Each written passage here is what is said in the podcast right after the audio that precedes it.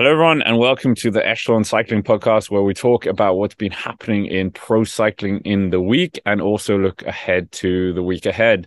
And today, of course, I'm joined by, as always, uh, well, OwDo cycling and creator, and more importantly, Netflix star, uh, Patrick. And of course, also uh, Mr. Curling himself, Ewan Wilson. And uh, I mean, guys, National Champs Week just happened. I love this love this weekend. And uh, I mean, Patrick and I, we were at the national road race. I was actually at the national time trial as well. Tarling won, 19 year old youngest winner ever in British history, which was incredible. But yeah, Patrick and I actually didn't meet up, which was a bit confusion. But uh, yeah, I mean, Patrick, you might as well tell us what happened in the British cycling. Uh, it was just like every single weather condition you could imagine. It was sort of like imagine remember 2019 World Championships, but without like every like big nation there, and it was just like a national event. It was kind of like that. There was lightning over, like over the ocean. There were just thunderstorms and thunder. It was it was crazy. I'm surprised there weren't more crashes to be honest, but it was a very attritional race basically. Um, just every time it went into Saltburn, there's this steep kind of 20% climb, and it was just a slow whittling down process. To be honest with you, until eventually on the second, well, going into the last lap, James Knox attacked, brought away a group with Stephen Williams and Fred Wright. Eventually, with a couple of like little moves that they were doing amongst each other, it was eventually Fred Wright who pinged off the front and took a a few seconds only into that final climb, and I I did think that James Knox was going to, with my absolute ferocious screaming at him. I thought he was going to close the gap, but he didn't. And it was Fred Wright who took victory, which I, uh, which I think is a very um, it, it's a crowd pleasing moment. I think everybody generally likes Fred Wright. He's just a a very modest, good personality. I think, uh, and uh, I think it was a, a, good winner. He was very emotional. You know, it's his first uh, pro victory, I think it is. So good to see. And we'll see that national champs jersey at the tour. So very looking forward to seeing what Bahrain will do with that. They are quite good at their national champs jerseys. It's not like a UAE situation. So I think it'll actually be quite good this time. I mean, the time trial as well. We had plenty of uh, winners, new winners. Joao Almeida winning in Portu- Portugal. I, I, don't know why I brought him up first, but Josh Tarling. Denmark, we had Mattias Skjelmose almost winning that title. Unfortunately, he didn't. Kasper Asgreen taking it once again. Uh, was there any a time trial on the time trial front that kind of stood out for you guys? I think it was the Belgian one that kind of stood out for me. I think there was a little bit of stuff around there. Evenepoel had a crash there and Wout van Aert won, but I think the main thing is almost this Alex Segaert who won. Oh, well, no, he didn't win. I was going to say he won second place. That seems a bit weird to say. But he was in second place and he's, what, 20 years old, something like that. And this guy is just insane considering that he then doubled down with another second place in the road race behind Evenepoel in a two up sprint. This guy has got some serious beans.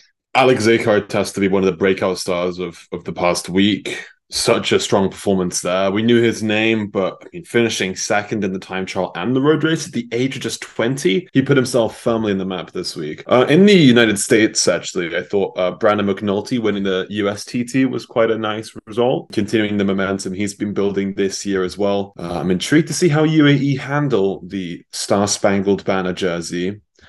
Hmm, they're not usually known for their for their um their national championship uh, designs, but maybe maybe this year will be a little bit different. Also, Jos van Emden winning in the Netherlands was a bit of a sort of return to the old guard. We've had Bauke Mollema, Tom Dumoulin, and Wilco Kelderman win it over the years, but Jos van Emden is this kind of older statesman of of Jumbo Visma and of Dutch cycling, so it's good to see him win that one once again. I mean, neither of you mentioned Tadej Pogacar winning. It's just a given. yeah, I mean, against the field, it wasn't like there was a Jan Tratnik. He's recovering from injury. Roglic, whatever he's doing, still celebrating the Giro win. But there was an improvement on his 2020 win. I think it was around a minute and a half. So maybe mm. that is good signs for that. But we're not going to go on to Tadej Pogacar just yet. In terms of the road races, Remco Evenepoel winning it as world champion. And uh, was there any other big results that kind of caught your eye in terms of the road race? Matthias also winning in Denmark. That was a huge result for him. And uh, good to have like one of the GC riders or hopefully one of the GC riders wearing the Danish kit. And uh, Kristoff not just, well, not just, but his teammate taking the victory and him finishing second. Pogacar did have some some opposition here. Uh, Bahrain Victorious had a double act. Oh yeah, true. Yeah, and and Govekar. That's true. That's true. One that well, they tried to chase and then they couldn't.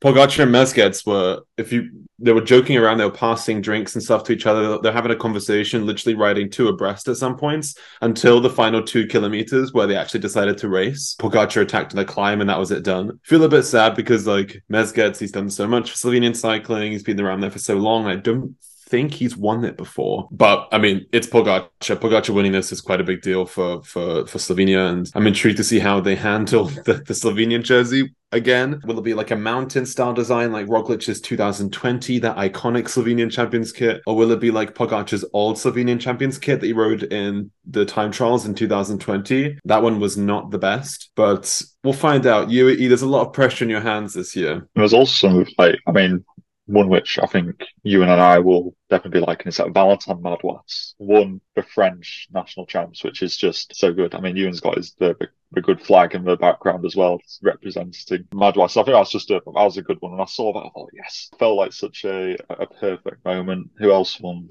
Dylan van Baarle is Dutch champion. Lazkano is Spanish champion. He beat Ayuso. And Ayuso didn't win the Spanish TT champs either, which is surprising considering he won the TT in Tour de Suisse. I was a bit like, maybe just didn't care as much. I don't really know.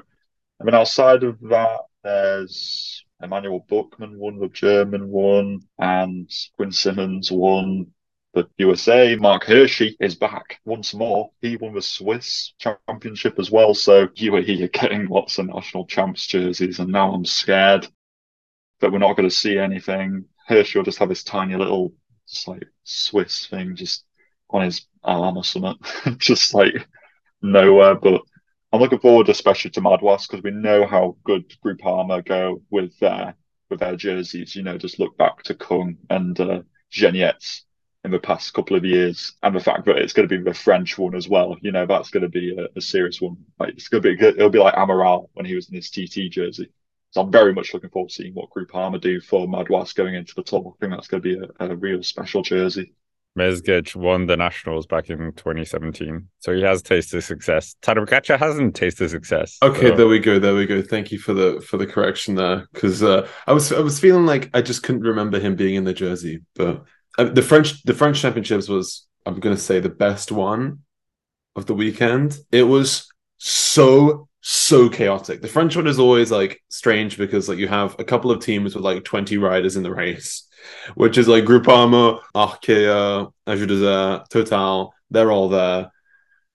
And the first like two hours were just it was so crazy. Oh, big groups all across the road. You had like Quentin Pacher, like in in a group with a two minute lead with, with a couple of other favorites. Benoît Cosnefroy attacking with 90 kilometers to go. Julian Alaphilippe was vomiting on the bike and had to pull out of the race. It was so chaotic. And I mean, it was all like with, with Groupama, you couldn't tell who they were going for. And then at about 20 kilometers to go, Madouas goes for it and the race was done. I think everyone was just so tired. It was raced attritionally that once Madouas went, it was like game over and he got a very big lead very quickly. That was definitely an interesting one to watch. Netherlands as well. Dylan van Baarle rode a solid race. Mathieu van der Poel was trying to chase on but couldn't follow. And then van der Poel and Olav Kooij were chasing in a group behind. It was in Limburg as well. So it was like hilly Netherlands as well. So you would have thought that that would suit uh, Mathieu van der Poel, but it did not in the end. Also in the Czech Republic, do you have this strange dynamic of the Czechoslovak national championships? So the Czech Republic and Slovakia still do theirs together. Uh, Mathias Vacek won the race uh, for the Czech Republic. And in the sprint behind, Peter Sagan crashed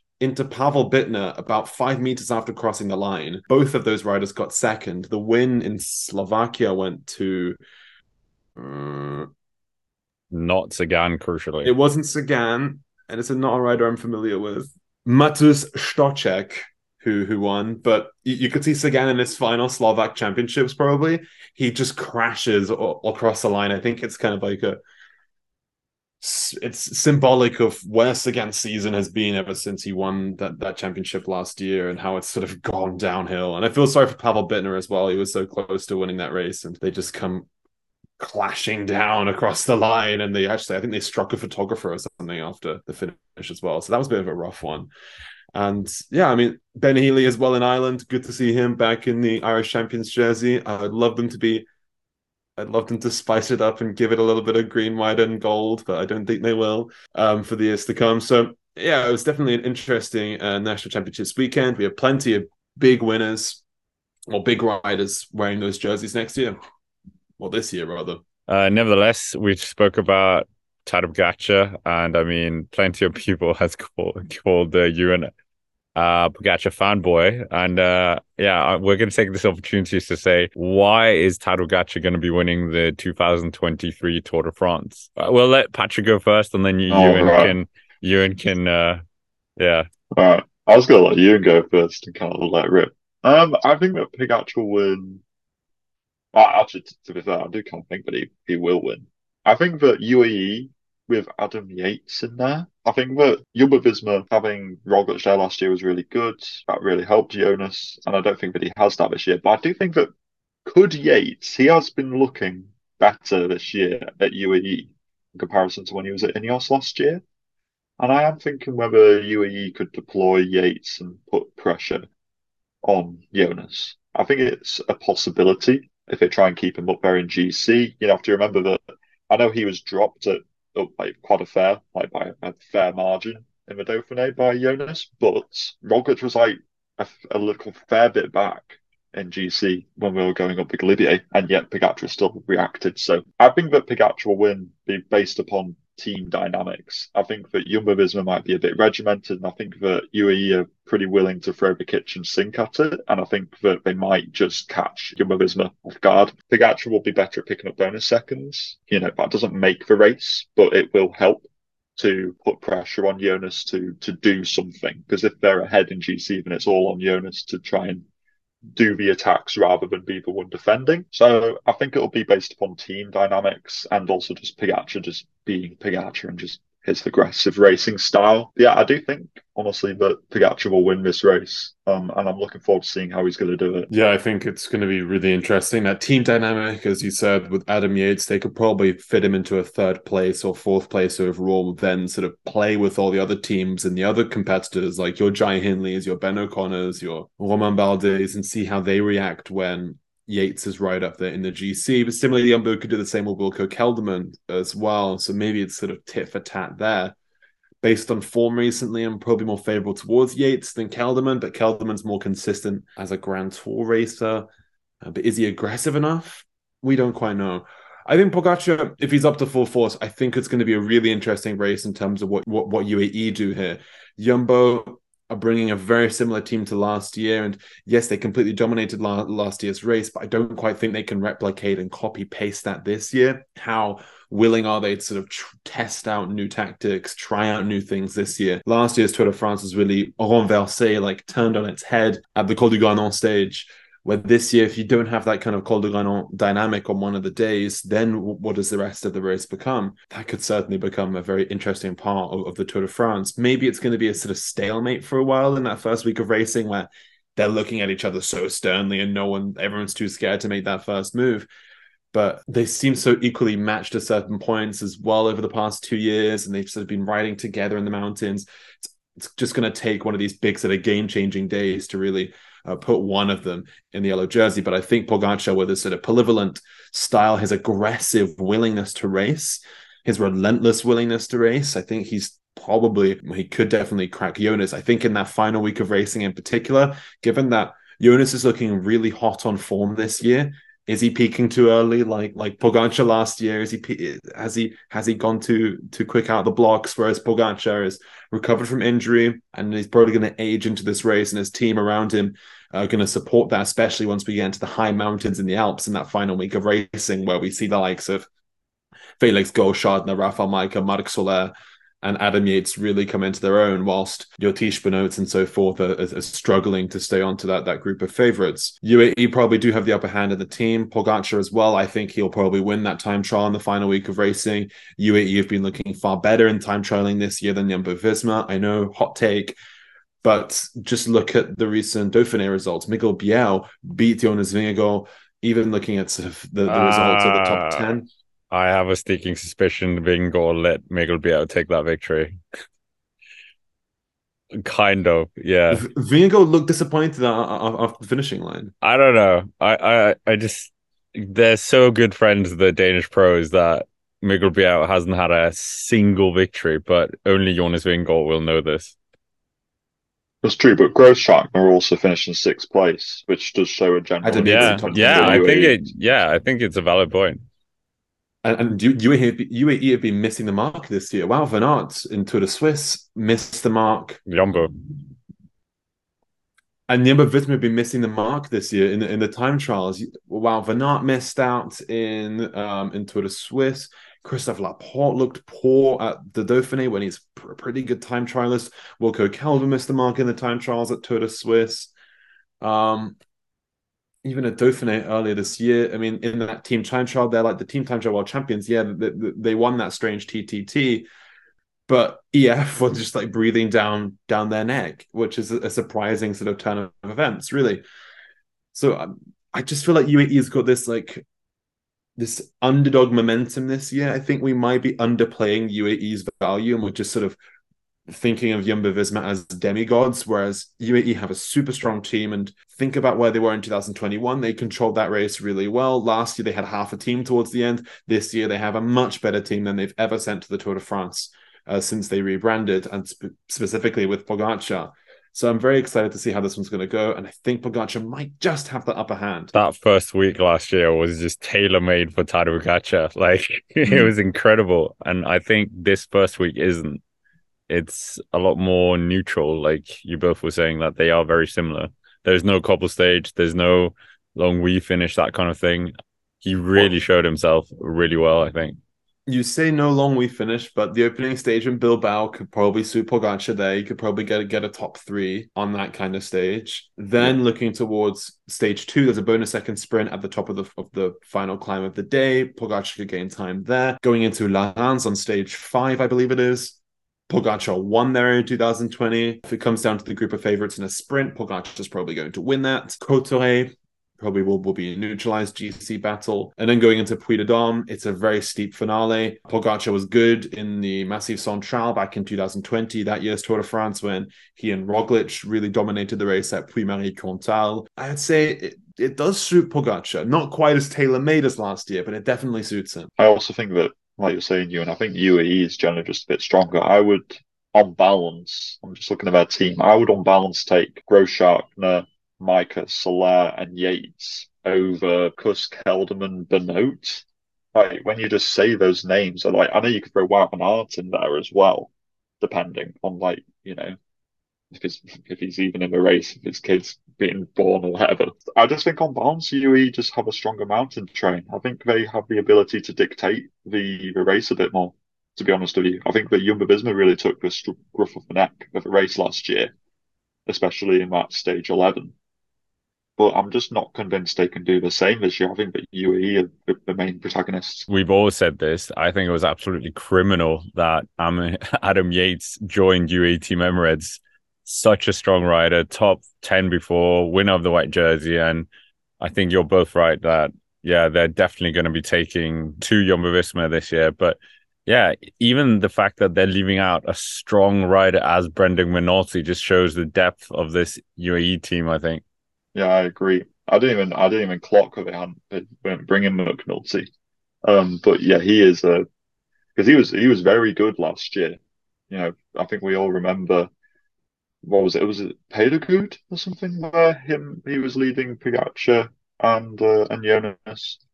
I mean, eventually on that day, all that really happened was that Pogacar only really gained four bonus seconds essentially on Jonas. So, but still, the fact remains that Brandon McNulty was really good in that stage, better than any other Jumbo Visma domestique because none of the rest of them were there. So yeah, I think you're right. Pot UAE are just uh, mopping up all sorts of talent right now, and leaving out McNulty is just almost a flex to the rest of the peloton. UAE side, uh, we might as well move on to some other things here, and uh, we we've kind of. We'll, we'll get on to predictions later on, but in terms of this year's Tour de France, there's 21 stages available. And which stage do you guys think is going to be the hardest stage of this year's tour? We know stage 17 is incredible with the Col de la Loze, etc. But is there a stage that you guys, or stages, we might as well talk about the hardest stages of the tour. Open that up a bit. Stage 17 has to be the number one for the hardest stage. Col de la as we saw in 2020, probably the most attritional stage, apart from La Planche time trial, that we had at that year's Tour de France. It's the highest point. It's probably, I think it is the longest climb in the Tour de France. We finished on a downhill, which might change it a little bit, but it's nonetheless it's still going to be tough and we have Col d'Orzelon, a couple of difficult climbs that lead on to that finale as well. I also believe the stage two Saint-Gervais Mont Blanc on stage 15 at the end of the second week of racing is a really tough one. The final 50 kilometers are relentless and the final kicker to Saint-Gervais Mont Blanc, it's a two-step climb. We have a steep first part, a downhill, and then another steep kicker all the way to the end in Saint-Gervais. I think it, that is going to be a really attritional alpine stage and also coming the day before the rest day might also mean that the riders are hungry for something. I want I want to throw stage 14 into the mix as well with the Col de la Ramaz, then followed by the Col de Joux Plane.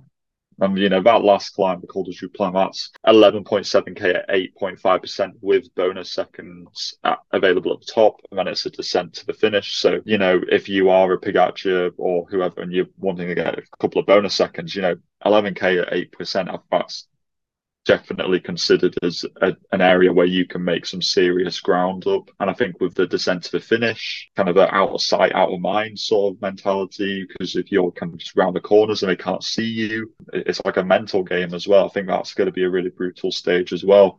You could also probably say that stage one, actually, we all remember Opiomi and the chaos of the first road stage. Lots of short, sharp, narrow climbs where positioning is key. I think everybody will be thinking about that nightmare day where so much of the peloton crashed that being at the front will be absolutely integral. And with such like the yellow, jerseys on the line, the GC riders won't want to lose time. There's the punchers like Van and Wout Aert and Alaphilippe who want to keep in good position. I reckon that might not be the hardest day, but I think that it will probably be the most stressful, where the peloton will be really on edge.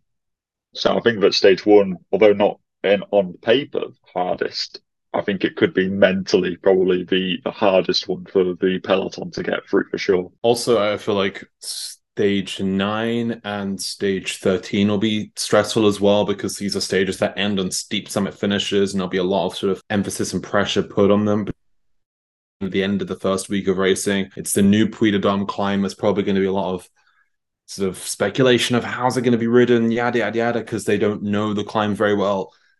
They haven't they probably haven't even done a reconnaissance ride given that the road only opened about a month ago. Uh, so that will be a bit bit of an unknown and the riders probably will feel very tense about that one. It's the massif central which is usually a quite chaotic part of france when it comes to, to, to the tour. I feel like that stage as well could be quite a big deal. And then grand colombier on stage 13 it's 14 juillet lots of fans on the side of the road. Also, with the added pressure of it being a steep summit finish, where Pogacar won in the past, there'll be a lot of pressure to try to flip the script there. To what extent do you think the time trial is going to be hard? Because it's, it's not a La Planche de Belfi time trial, but it's not exactly a flat affair to say the least.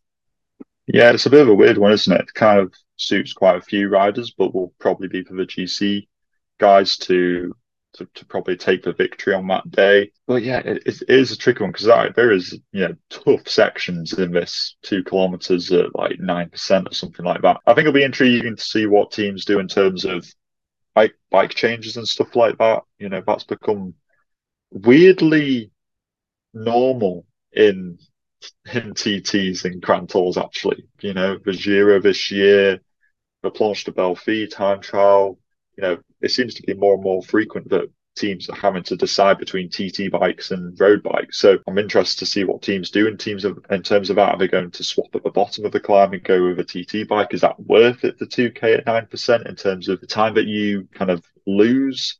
I'm not really too sure. We saw in the, in the Giro, I can't remember how long Geraint Thomas or the riders in, on balance were still, but let's say it was like 10 seconds or something like that. I don't know, maybe 15 seconds, are you going to gain that time back? But then it kind of levels off at the top. So is that actually beneficial to have a road bike there? I think there's a lot to take into consideration there.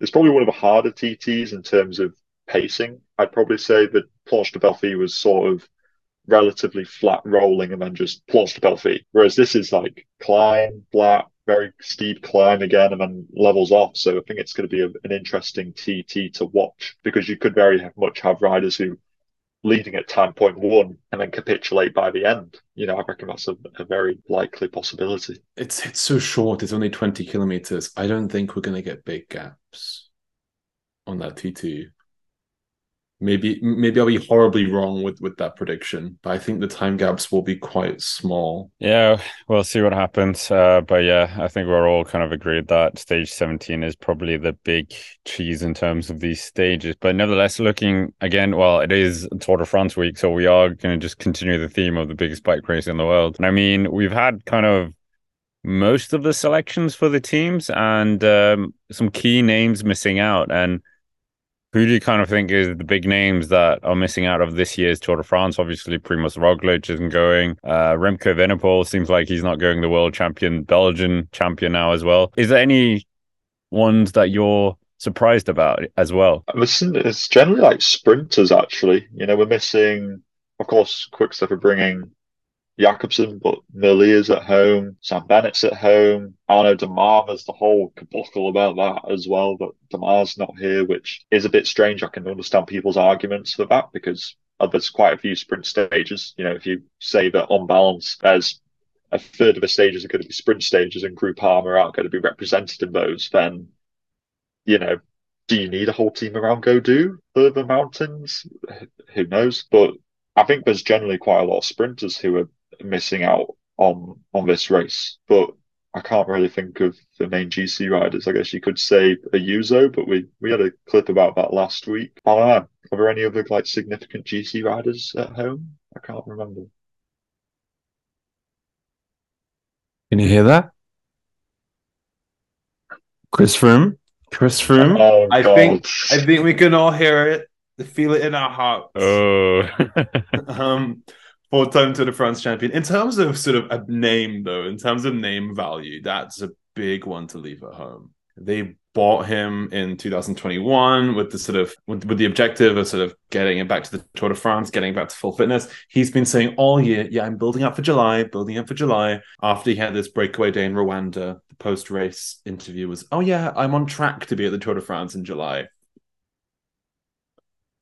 whoopsies. He he has said that he is going to the to the Tour de France next year, apparently, which will finish in his in his new home city of Nice in France. This year, I'm I'm surprised they've taken sort of no offense, but Guillaume Boivin instead of Chris Froome in terms of name value. They've already got that Quebecois name in Hugo Houle. Chris Froome probably would have brought more to the table than Guillaume Boivin in terms of getting headlines and getting sort of column inches. He would have been the most prolific Tour de France champion on, on, on that start list. That's all I'm saying. Also, it would have been great for the meme content for the next three weeks. We've said it so many times, Chris Froome kind of every time he doesn't win a race is kind of just etching away at his legacy, that ferocious tour dominating force that he was in in the start of the 2010s, mid 2010s. But uh, yeah, I, I think I completely agree, Ewan. On the publicity side, he's a huge name still. And uh, yeah, why are they paying him this much money if they're not going to use him in the biggest race in the world. Even if you went in a breakaway, that would make headlines everywhere. We saw it with the Alpe d'Huez stage. And uh, mm. yeah, is there anyone else kind of you can think of that we we would want to see here? Any national champions or something like that? Um, Mathias Vacek. Yeah, good point. um, being Lidl-Trek is competitive nowadays, which is good to see, but I feel like Vacek would have been really cool, really interesting to see how he would have done at this Tour de France. A couple of sort of breakaway days, he could have been a sort of breakout star, if you will, of this year's Tour de France in that new Czech champions jersey. Hirschi's not here as well. I know that's kind of not perhaps massively surprising because his uh, role in the team is it's a little bit weird. I don't really know what Hirschi's role in UAE is. He's a, a puncher, but he's kind of not the puncher of 2020 that we've seen him be. So it's kind of like he's useful for some puncher finishes to lead out Pogacar, but you know, can the rest of the team do 90% of what he would do? Like, yeah, probably. But you know, he is Swiss champ, although you won't be able to see it on his jersey, so maybe that doesn't even really matter. But I don't know, Hirschi maybe is that one which we're missing. I, I don't know. I'm just literally looking for the national champs, just like who are we missing? I don't know much about Switzerland, but the flag's a big plus. Oh Jesus Christ! Anyways, Marc Hirschi, I do think is actually quite frustrated that he didn't go. I thought he tried to make a point about it at the Tour de Suisse and try to win a stage. That didn't happen. In terms of Uno X, Devasnes has been really good this year in France in racing there. Uh, won some small sort of French races. He's been podium podiuming. Is he not going? He's not going. Whoa! And he's the newly crowned Norwegian champion. And That is- have already announced that that their start list, and he's not involved. Uh, Shoot, also- I thought he was going. Oh, The that's other awkward. Johannessen brother is also not going. Tobias is going, but Anders is not. Ah, I'm still in shock. I'm still in shock. It seems a bit weird to me, but Quick Step just in general, right? So they're bringing like Bagioli and Vansevenant, who, no offense to them, haven't been that great this year. Kasper Asgreen has just won Danish champs in the TT.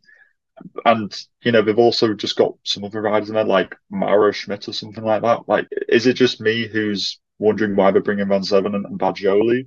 I just feel like there's better riders. Or is that just me being rude? Remco, Remco. Well, well, yeah, exactly. I just feel like there's other riders. I'm not sure why they're bringing Van Savenant is the one I don't quite get. I think Bagioli could Yeah. be decent, but Vansevenant I don't quite understand. Bringing like a, maybe like a Jan Hirt from from the G Dog, try to get him a stage win or something. I mean, there are plenty of other sort of other teams with other riders who should probably be here. Team DSM are bringing an interesting squad. They didn't bring Dainese. Some people thought he'd come here, but they brought Welsford instead, both of whom are rumored to be leaving at the end of the year. Intermarché haven't brought Herbert Thijssen, which for me, I know I'm all, all about the Binny train, but Herbert Thijssen, I'm worried he's not going to get a Grand Tour start this year. And he should. be. Yeah. Also, Yes. Arnaud De Lie, similarly, not coming to the Tour de France. Yeah, I was going to say Gerben What? Yeah, like Gerben Thijssen, right? He could have won a stage of a Giro, right? People were saying he should have gone to the Giro because if he's going to the Tour, which seemed to be the plan, right? That's what everybody was sort of predicting. Gerben Thijssen not going to the Tour, it's like, well, you could have gone to the Giro and probably won a stage. So what's going on there? Going back to DSM, actually, I know it's a little bit early, and maybe it's just me being Yorkshire, but Max Poole has been good. Here we Why- go. Why? why I mean, it's why fair. is, it's why fair. is, what- like they're bringing? I'm sorry, they're bringing Matthew Dinham. Like- Somebody has to fill the lower rankings. Yeah, yeah, but then Ma Max Poole is actually like he has beaten Bardet. Like in like Tour of Romandy, he was better than him. Like he has been actually really good. And we're not in the era of young riders need to go to the Vuelta as their first Grand Tour to kind of prove himself. Like we're in a different era now, and I do think that Max Poole could have added something to this Giro squad. And I just think that DSM have missed out there as well. To be honest with you. And I don't think that's me just being like patriotic to my county. I think that's just a straight up fact. Also, the Roman conquest is not going to happen. Romain Grégoire is well knocked out of the Groupama lineup. And as we have been recording, UAE have actually publicly announced their Tour de France start list. Domen Novak has been knocked out, which Oh is um, a bit heartbreaking for me. He was replaced by Trentin, who will be making the Tour de France start list, which is good to see. But Trentin's yeah, he was good in the Dauphiné. He was Who's good in the Dauphiné. Planning on, well, he could be leaving next year for Tudor Pro cycling as well. But Vegard Stake Laengens it has made it in for. UAE. I mean, we had that with the user uh, clip where we said Ayuso should go in for the Norwegian, but yeah, they uh, well, I thought we only had a handful of riders here, but this discussion has actually widened somewhat more. And yeah, there's a whole host of riders that should probably should have been on the plane to France but aren't. But yeah, okay, who's your key rider? If you have to pick one shock who's not here, just to finish this segment. Who's the big surprise for you? I'm going to say Remco Evenepoel because he's the world champion and he's in good shape. So, but we all know that. I've been banging on about it for weeks. I'm saying Max Poole. Fair enough. Have to. Okay, based on strength or based on name? Oh, well, are you going to say Froome? I I I will say Froome because I th- I, I, think it's fair. think It's fair. It's fair. Yeah, it's fair. Froome. Okay, there are riders. Mathias Vacek will be is a much better fitness than Chris Froome, and will probably get more results.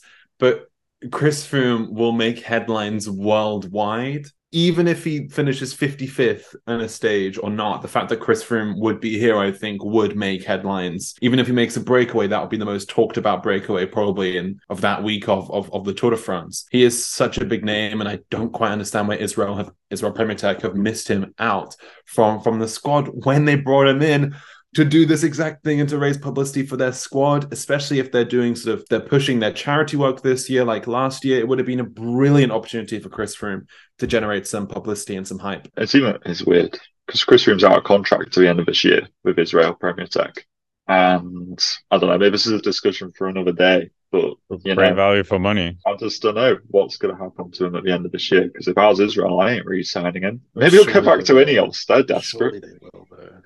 He's he's Chris Froome. Like they have to sort of keep, keep him on. He also said in the in like his interview about not get making the team that he's going to be there next year. You'd assume it would be with Israel Premier Tech, but who else is going to take him on? Human powered health. Yeah, we might as well. What's going to happen with Chris Froome? Because uh, if he's basing himself on this Tour de France selection thing, and now it's not happening, he's very expensive, as we know as well. The reports of five million euros for seasons that don't really equate to that salary. So, yeah, what is the next step for Chris Froome after being snubbed here at the Tour de France? I mean, I think that his value, like, there's no way that he can negotiate that price again.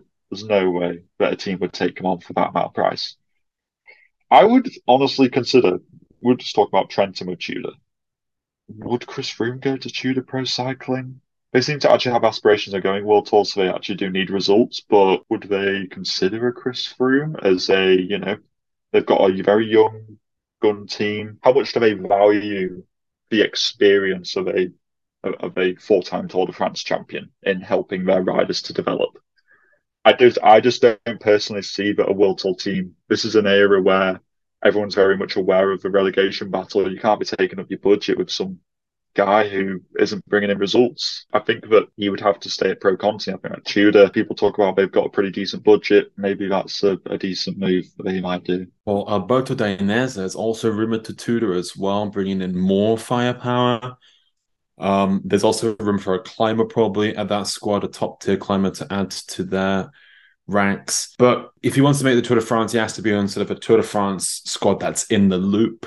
Chris Froome has been learning and improving his French over the past couple of years. And there is a certain team with a big name oil brand, petroleum people backing them who are losing a very notable Tour de France star of the 2010s, Total Energy, Froome jumping across to there, that would really fit in with their with their new image of being the washed French team that signs old people. And you know what? I think it could work out, but to be honest, I just think he'd probably stay at um Israel Premier Tech. He's been really focusing on the charity aspect and, and giving back and making this team more than, than, than just a bike team. And I think Chris Froome is probably on board with that project. Uh, they raced the Tour of Rwanda this year, and was there. It was a big deal for them. He's he has got them a lot of publicity. So I would suggest he probably stay with the team.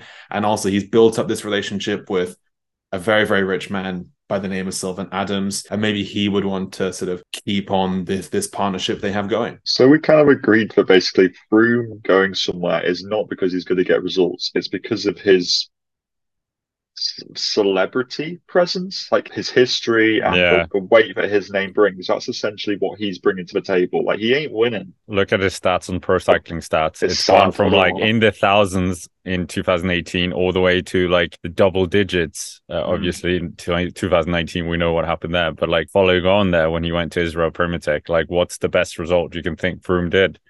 Like Toro Rwanda, no offense to it, but a rider like Froome should be walking all over those riders. He was 14th at Mercantour. It's not bad. Um, but this reminds me of football referencing coming, guys.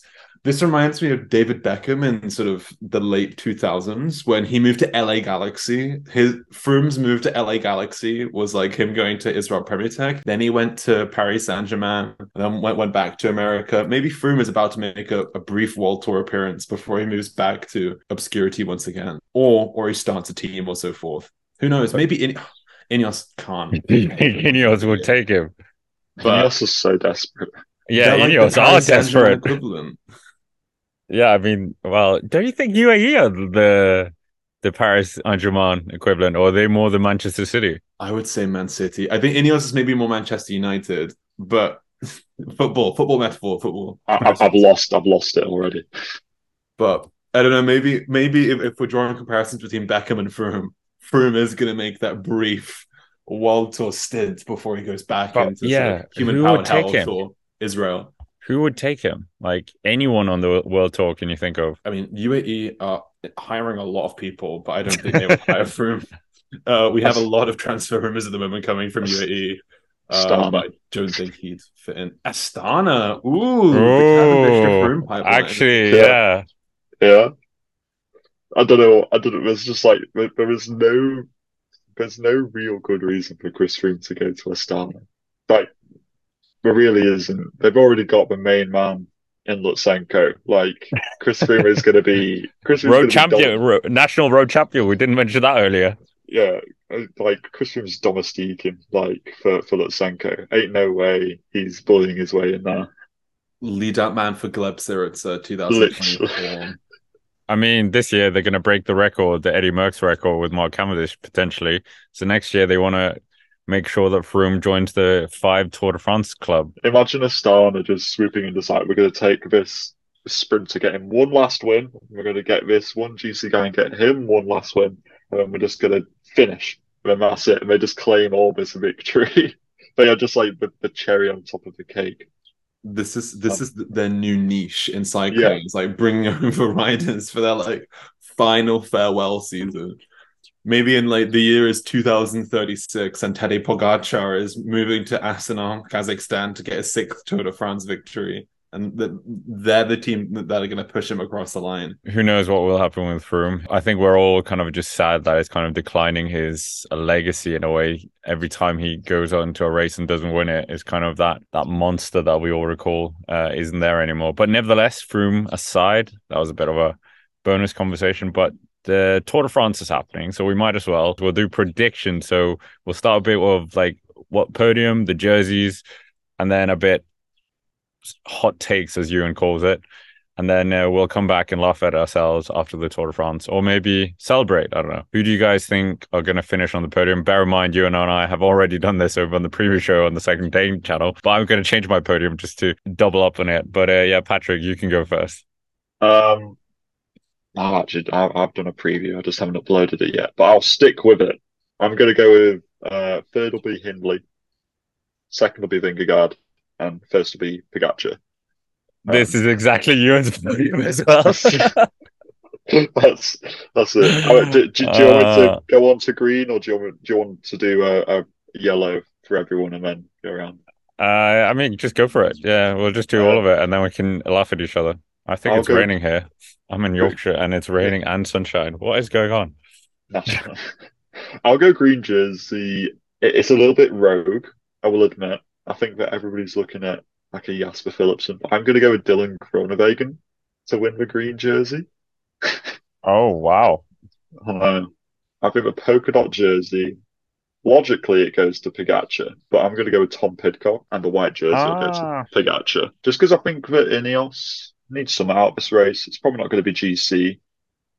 Pidcock will just go and do his thing in a breakaway and win polka dot jersey because, like, he's just I don't know. He was he keep hiding underneath a table. I don't have an umbrella, so I need to improvise.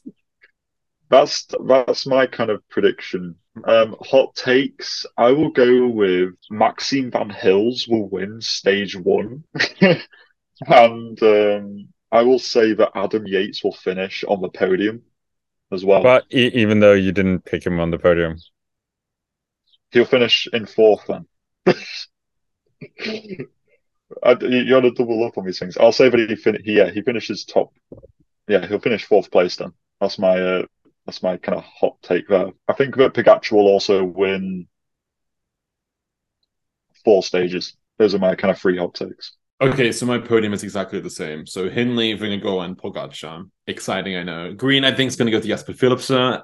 The white jersey is going to go to Pogacar. And purely based on historical trends since COVID, that the winner of the GC has won the polka dots. I therefore have to go with with the trend and say Pogacar's going to win polka dots. Hot takes time. I think Mathieu van der Poel will win a mountain stage. I think he's going to do a Giro 2022 kind of exhibition where he um he performs really well in the first couple days. I think he definitely could win the opening stage in Bilbao, take the yellow jersey, wear it for a couple days, then later in the race try to go in the breakaway and fight for a stage win. And for that, I think there's maybe sort of one of these downhill stages later on that, that come in the Alps that could really suit Mathieu van der Poel, but he gets a sort of debut mountain stage. One of my catchphrases that whatever Wout van Aert can do, Mathieu van der Poel can do as well. So I think um, Van der Poel will get that mountain stage. We saw at the Giro last year how close he came, especially on that day that was won by Buitrago. He was right up there in the breakaway all day. Maybe went a little bit too early, was too giddy in the breakaway. This year, I think he'll be maybe a little bit more patient in the breakaways and could get something.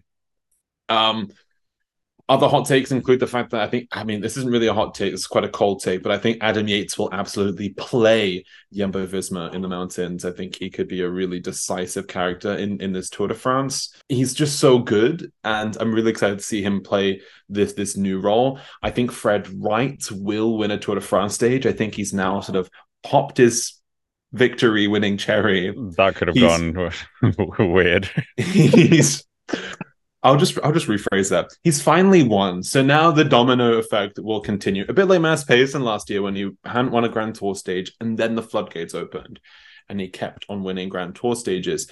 I think Fred Wright's going to have that same momentum here. I think we're going to have a rogue yellow jersey, uh, someone from the breakaway, or a decent rider will get the yellow jersey from stage five until stage nine. I think that there'll be too much pressure on the GC teams to lead the race that early on. So we could see someone like Tom Pidcock, Quinn Simmons, Valentin Madouas, and so forth probably take the yellow jersey for a couple days to alleviate the pressure from uh, from the GC teams. And I believe Uno X will be the most underwhelming team of the Tour de France. The hate continues. Uh, corrections corner, by the way. It's not whatever Wout can do, Mathieu van der Poel can do. That's not what you say. You say whatever Wout can do, Mathieu van der Poel can do better. More salt. I didn't want to be yeah, exactly. just, just continuing our theme of just being Wout van Aert bashers, basically. I, I like Wout van Aert. I'm not bashing him. That's, that's, the, that's the thing. I like it too, but the people in the comments seem to think that we hate him. Yeah. Uh, oh, the yeah, rain's what... back. What is happening? Uh, any podcast listeners, I'm currently battling with the temperamental weather of Yorkshire. But uh, nevertheless, for my uh, podium, I think. Well, I can't. I can't even remember my podium from the preview. Uh, so I will just make one up, and I'm gonna say I'm not gonna say Jonas Vingegaard winning because I didn't say that last year, and he won. So I'm going to say the winner of this year's edition is third place. We have Adam Yates. Second place, Wilco Kelderman, and Tadej Pogacar wins it. Kelderman. Yeah, because Jonas Vingegaard has a problem or something. Fair. Uh, 2020 vision. Uh, in the green jersey, I'm going with my heart this time. Biniam Girmay takes it. And polka dot jersey, I think it's going to be Thibaut Pinot in terms of hot takes, Biniam wins a stage. Hopefully, Uno X wins a stage despite the UN hate. And I actually can I retract my previous comment. I think I think which one the Wout van Aert bash or take the Wout van Aert bash, the Uno X bash, or the, the Chris X Froome bash. I don't actually think they'll be the most underwhelming team. I think that's probably going to be Total or Arkea. I love I love my boys, but I feel like Arkea is going to be underwhelming here at the Tour de France once more. Oh, Ineos. Ineos could be underwhelming. I have a feeling Michał Kwiatkowski is going to win a stage. God, I would absolutely love that. Are they satisfied with the stage? Do they? Well, they didn't get one at the Giro again, so this is kind of what they yeah. they need this because uh, yeah. they're not finishing in top five in GC. Well, yeah, exactly. This is why we well, there's the hot take. yeah, exactly. Gonna, yeah, he's going to do right stage five you know, the one that finishes in, what was it? Is it Laruns? Is that Laruns, yeah. Yeah, Laruns. That is where Marc Hirschi almost did that raid in the 2020 Stage 9. Probably my favourite Tour de France stage ever. Pidcock is going to recreate ever. Hirschi 2020. Ever? Um, so Pidcock, Yorkshireman winning on top of Alpe d'Huez didn't make it, make, didn't make the cut. Uh, yeah, that's pretty good. it, was, it, it was pretty good. That is the stage which I was on Netflix, by the way. just letting people know. It's what reference sort of Scott was saying earlier. But I think that they need to deploy Pidcock. I reckon he got off stage last year. They got to build a bit more confidence in him. I reckon he'll have a bit more. If he gets tied to Carlos Rodriguez for like finishing sixth or seventh in GC, I'm gonna be pissed off, man. I'll be so heated. Who do you think is going to win the team classification, the most exciting competition of the whole Tour de France? Bahrain. Virginia. I reckon, uh, yeah, getting the whole team up on the podium for the team classification, that'll be. They've done it before. Yeah, I think Bahrain, they gave him a break a lot. Uh, Bahrain could be good. Bilbao, Landa, Poels, Haig. But similarly, UAE might have um they'll probably have Yates and Pogacar in top ten, as will probably Kelderman and Vingegaard, and I'm probably adding up one of the other guys from UAE and Jumbo. I feel like it's probably one of those two, but I'd really like it to be Bahrain as well. But nevertheless, that's oh, based... so, uh, the, the uh, activity award. Hello. Oh, okay. Sorry. Which French rider do you think is going to win that? It'll be Pinot because it's yeah, exactly. Yeah, I mean, exactly. He'll he'll be in one breakaway. No doubt. Like, no doubt. Rider easily. I am going to say it's going to go to either Matty van der Poel or Tom Pidcock. I think they will probably go ham in the breakaways this year. Neither, I don't think either of those teams will have top five ambitions in reality. So they're probably going to have to go for it. I feel like they're probably going to light things up they both have a good chance of wearing yellow at least once and winning at least one stage. And last year we saw they gave it to Wout, they gave it to Hirschi in 2020. I feel like they're moving away from the sort of purely French picks and now towards the sort of the headline grabbing sort of fan favorite picks. And I feel like that could continue with Van and Pidcock. Okay, well, moving now to our final part of the show, the favorite part. We haven't really done uh, comments, reactions, but we might save that for another day. It was a bit heavy with the Tour de France stuff, but make sure to comment down below if you want to maybe get featured if you make chuckle, definitely you will. But uh, yeah, rider of the week uh, with nationals kind of the central focus. Oh, actually, no, no, no. Sorry, sorry, sorry. We forgot the last part. We didn't cover it last time. The Vuelta a Colombia happened as well, and oh, Miguel oh, Angel Lopez dominated, dominated this. This, uh, yeah, I thought he had actually written it before. So it was, it's the 2.2. So it's the kind of, it's not the Tour of Colombia that we saw in the past. That that race hasn't really revived itself, but this is the what would you say amateur kind of it's not amateur but like the continental team club teams kind of thing and uh, yeah miguel angel lopez absolutely dominated yeah what did you think of this dominance it was just a meme that popped up on just occasionally did he even win like a bunch sprint or something in this race it was just ridiculous i just i mean don't get wrong it's kind of funny when you just look at the result and it's like he won by what was it, six minutes and seventeen seconds. it's like, come on. We have to mention Miguel Angel Lopez. He's just and all the classifications as well. He won everything. How many stages did he win? All of them apart from one. Yeah, like what? And There's nine a, stages. I mean, ten if you include the, the prologue, which yeah, yeah, won. you're right. You're right. TT Superman right. Lopez. He's defrosted this this amazing time trialing performance.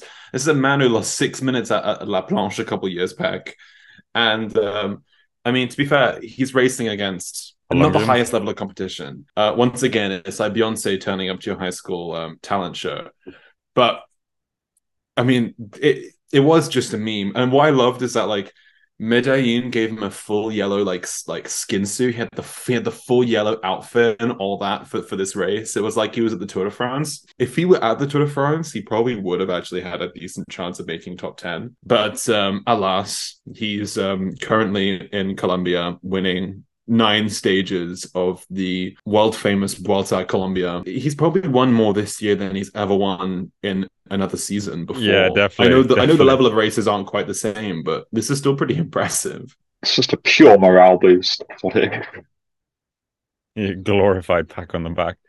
Uh, but yeah, we I just thought we should throw him in there because we've him and Lutsenko seems to be two podcast favorites. But yeah, we'll continue to survey what's happening here. But anyways, coming to rider of the week, and I'm tempted to give it to Miguel Angel Lopez after this. But uh, yeah, who who's your rider of the week, guys?